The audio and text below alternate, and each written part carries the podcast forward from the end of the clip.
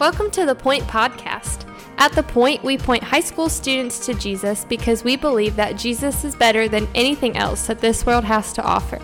We hope that this podcast is an encouragement to you in your walk with Christ, but that it does not replace the time you're already spending with the Lord. Thanks so much for listening, and here's our awesome high school youth pastor, my husband, Justin Kinley. Hey, what's up, students? Welcome to this special episode of the Point Podcast where we are recapping uh, week three of Esther. And we thought this would be really cool if we invited on our very own Macie Estes to come on and help us do this. So, Macie, how are you doing? I'm good. You Thanks doing for re- having me. Have you been loving Esther? yes, I have. I have. What's been your favorite part? Um, I really liked. I thought you set it up um really well, but I also really enjoyed chapter three last week. Chapter three last week? Yeah, I think that's been my favorite part. Has it been cool going through verse by verse where like legit so this is this is week three of Esther and we're on chapter four. So we're like Mm-hmm. Right. I guess a chapter ahead of the week. But we haven't skipped a verse yet. Has that been cool for you doing that? Yes, I I think there's a lot of value in reading straight through each chapter and not skipping any parts. Yeah. Um, and seeing everything that God has to say. Sweet. Cool. So hopefully you were there last night. If you weren't, shame on you. And I was just- there. Huh? I was there. Well, I was talking to the listener. I was not Oh, talking to you. oh, I'm sorry. Macie, ha- Macie has to be there. We'll fire her. Um, no, I'm just kidding. I wouldn't do that. But uh, hopefully, you, the listener, was there last night. And uh, I mean, if you weren't, that is a okay. And so that's the whole reason we're doing this. So hopefully, um, for you, if you were there, this serves as a really good reminder for you. Um, but if you weren't there last night, um, then this is her helps you kind of just stay up with what we're doing. And so I- I'll start, I guess, with just giving a quick recap of what Esther 4 is about. And then maybe Macie and I can talk together real quick about just kind of what we took away from it last night. So, just kind of the bare essentials of what's happening is we're coming off of Esther 3, where they send out the king Ahasuerus, he sends out this decree to all the people of Susa that on the 13th day of the 12th month, the Jews are going to be destroyed. Um, and so Mordecai, who is a main character that we meet in chapter 2, who is Esther's cousin and Esther's legal guardian, he hears this and he just, he's in mourning. I mean, he's depressed because all the Jewish people are going to die. And, um, and so basically him and, Mor- him and Esther enter into this conversation together about where to go from here. And, and he tells Esther he wants her to approach the king, implore the king um, his favor, ask the king if he'll save the people, save the Jewish people. So he's telling Esther, man, go before the king, and you're the queen, you can do this. Go before him and plead um, for the deliverance of the Jewish people. But the problem is, as we talked last night, did you like my Trump illustration last night? Yes. Did you like that? Yeah. The problem is, is just just like if you wanted to go talk to the president today, you can't just waltz up. That's Esther's problem too. She she can't just go up to the king without being summoned, and she's legitimately risking her life to go before the king. Um, and so she's she's explaining this to Mordecai, and she's like, I haven't been summoned to the king in 30 days, and so I- I'm risking my life just to see him, much less to ask him to revoke something that he just writ into law or wrote into law. And so Esther ends with Mordecai, or Esther chapter 4 ends with Mordecai basically telling her, who knows, Esther, maybe you have been appointed for such a time as this. Like, maybe you are in the palace for this specific time to go to the king and ask the king to deliver the Jewish people. Um, and so then Esther ends with Esther basically telling Mordecai, okay, I'm going to go. And I love the line that she says at the end, if I perish, I perish, but I'm going. And she ends by telling Mordecai, hey, go get some Jewish people, go get all the Jews you can, and fast for three days or three nights and just pray for me. Um, pray for me before I go to the king. And so that's where chapter four ended. So that's just kind of the brief overview. So, Macie, what's kind of some things that we talked about last night that are, or what did you find last night? Just really cool takeaways that we can learn from this passage, and and how did it encourage you last night? Um, I really enjoyed um, the part where we kind of talked about how God's work, um, God's plan, God's purposes are not limited to to just us, meaning that we can't mess up His purpose um, and His work because I know that would be us thinking that we are essentially big enough to mess up something that God has planned, and that is thinking too much of ourselves and too little of God.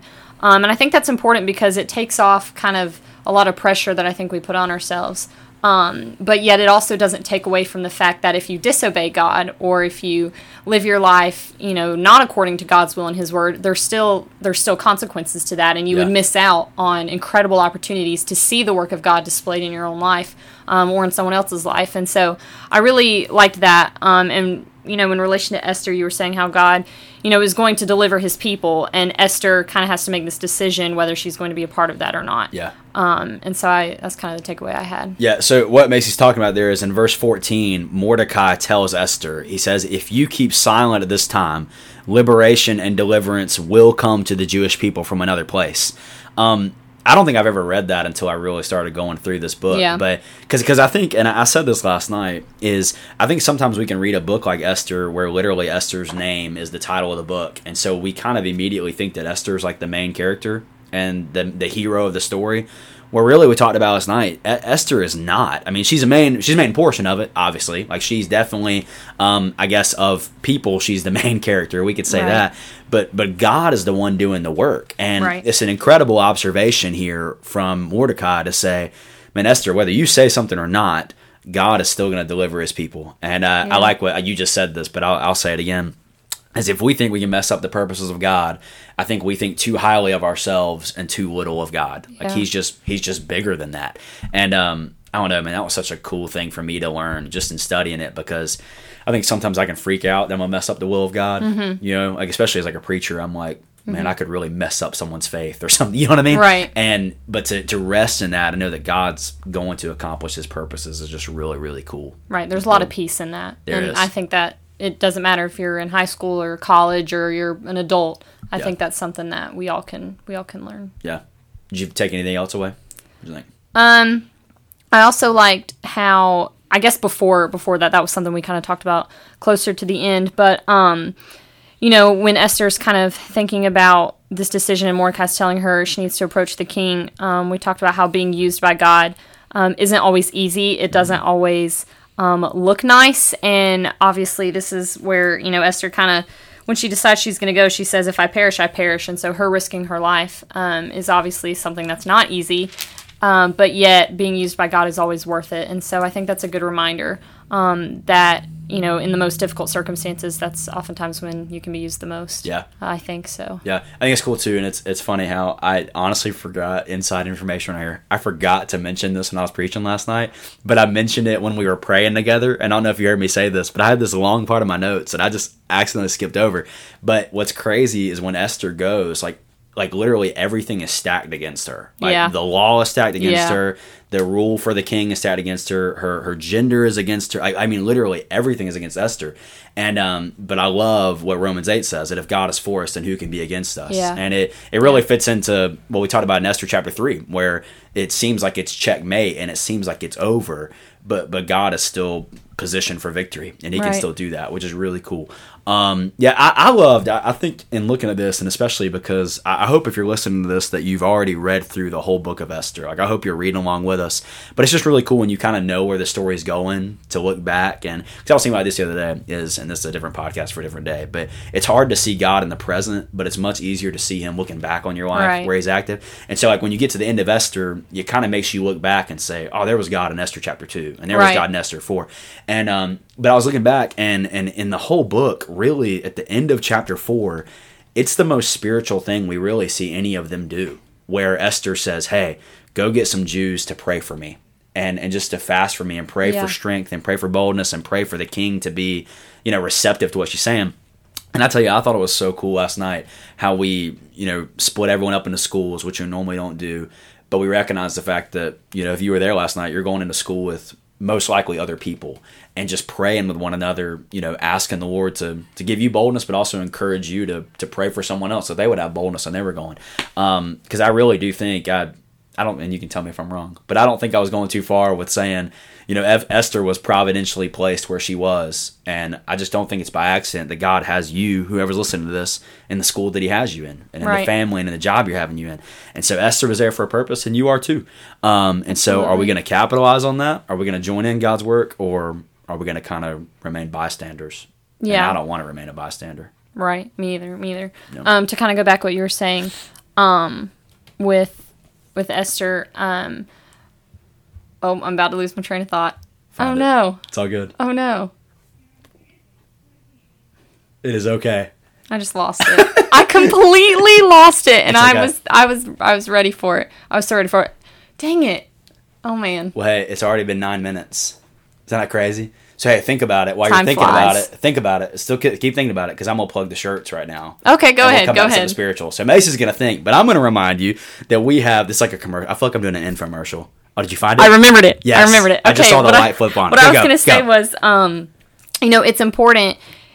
Like Justin was saying, you know, sometimes in in the moment, you know, you don't really see God and you see Him clear looking back. Um, I think that's why it's important, you know, like in chapter two, um, in chapter three, when things seem so so bad, and it's like, how how can this possibly be the work of God? Um, it's important to know and to remember, you know what, I, I might see it one day, or I might understand in the future, or you very well may may not. I mean, Job never got any answers, but it's important that we trust um, in in the moment and not just wait until months or years go by and then we finally get to a point where we thank God for that time or decide like, oh, yep, I'm like that's okay now or whatever. I, Yeah. It's important that in the moment, in the middle of it, um, that we that we trust God and that we choose to believe um, that even when it seems like He's not working, you know, He is. He absolutely is doing something. So I just kind of had that had that thought. I I'm think sorry, just- I sorry are- I forgot it. You are good. That's I think it's just crazy to think, and then we'll end on this. We're talking about it, but you know we we're just flipping through one page at a time, and we flip Right. through four pages. But and we've said this every Wednesday night. But you know Vashti loses the position of queen in year Yeah. three. Esther becomes queen in year seven, and Haman doesn't come onto the scene until year twelve. So this is a nine-year plan, and, and you have to think like in Hmm. year three of Esther being queen, she probably had to wonder at some point, like, why me? Like, Right. why why am I queen? And yet God was preparing her, and God had her for something five years in advance, which is just really cool. And so I think it's awesome. Um, But tell you what, you don't have to wait five years for, and that's to buy a T-shirt.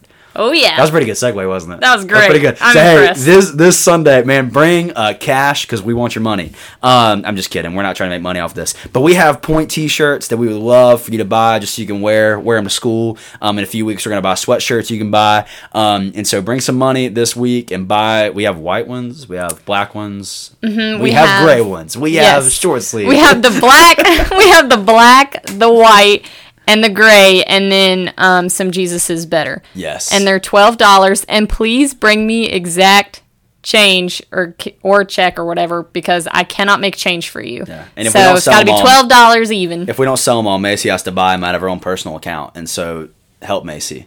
Please. Please. All right. So, hey, we hope that you enjoyed last night. Man, hope that this was a recap for you, or maybe if you weren't there, that it helped fill you in. Uh, but, man, we have loved walking through Esther already, and we are looking forward to week four next week, where we're going through chapter five. And so, as you listen to this, be reading through Esther chapter five next week, and we cannot wait to see you Sunday. I love you all. Thanks so much for listening. The Point is a ministry of First Baptist Church Indian Trail for high school students. We offer life groups every Sunday morning at 8, 9:30, and 11 o'clock, and we meet on Wednesday nights at 6:15. For more information, you can go to our church's website at fbcit.org.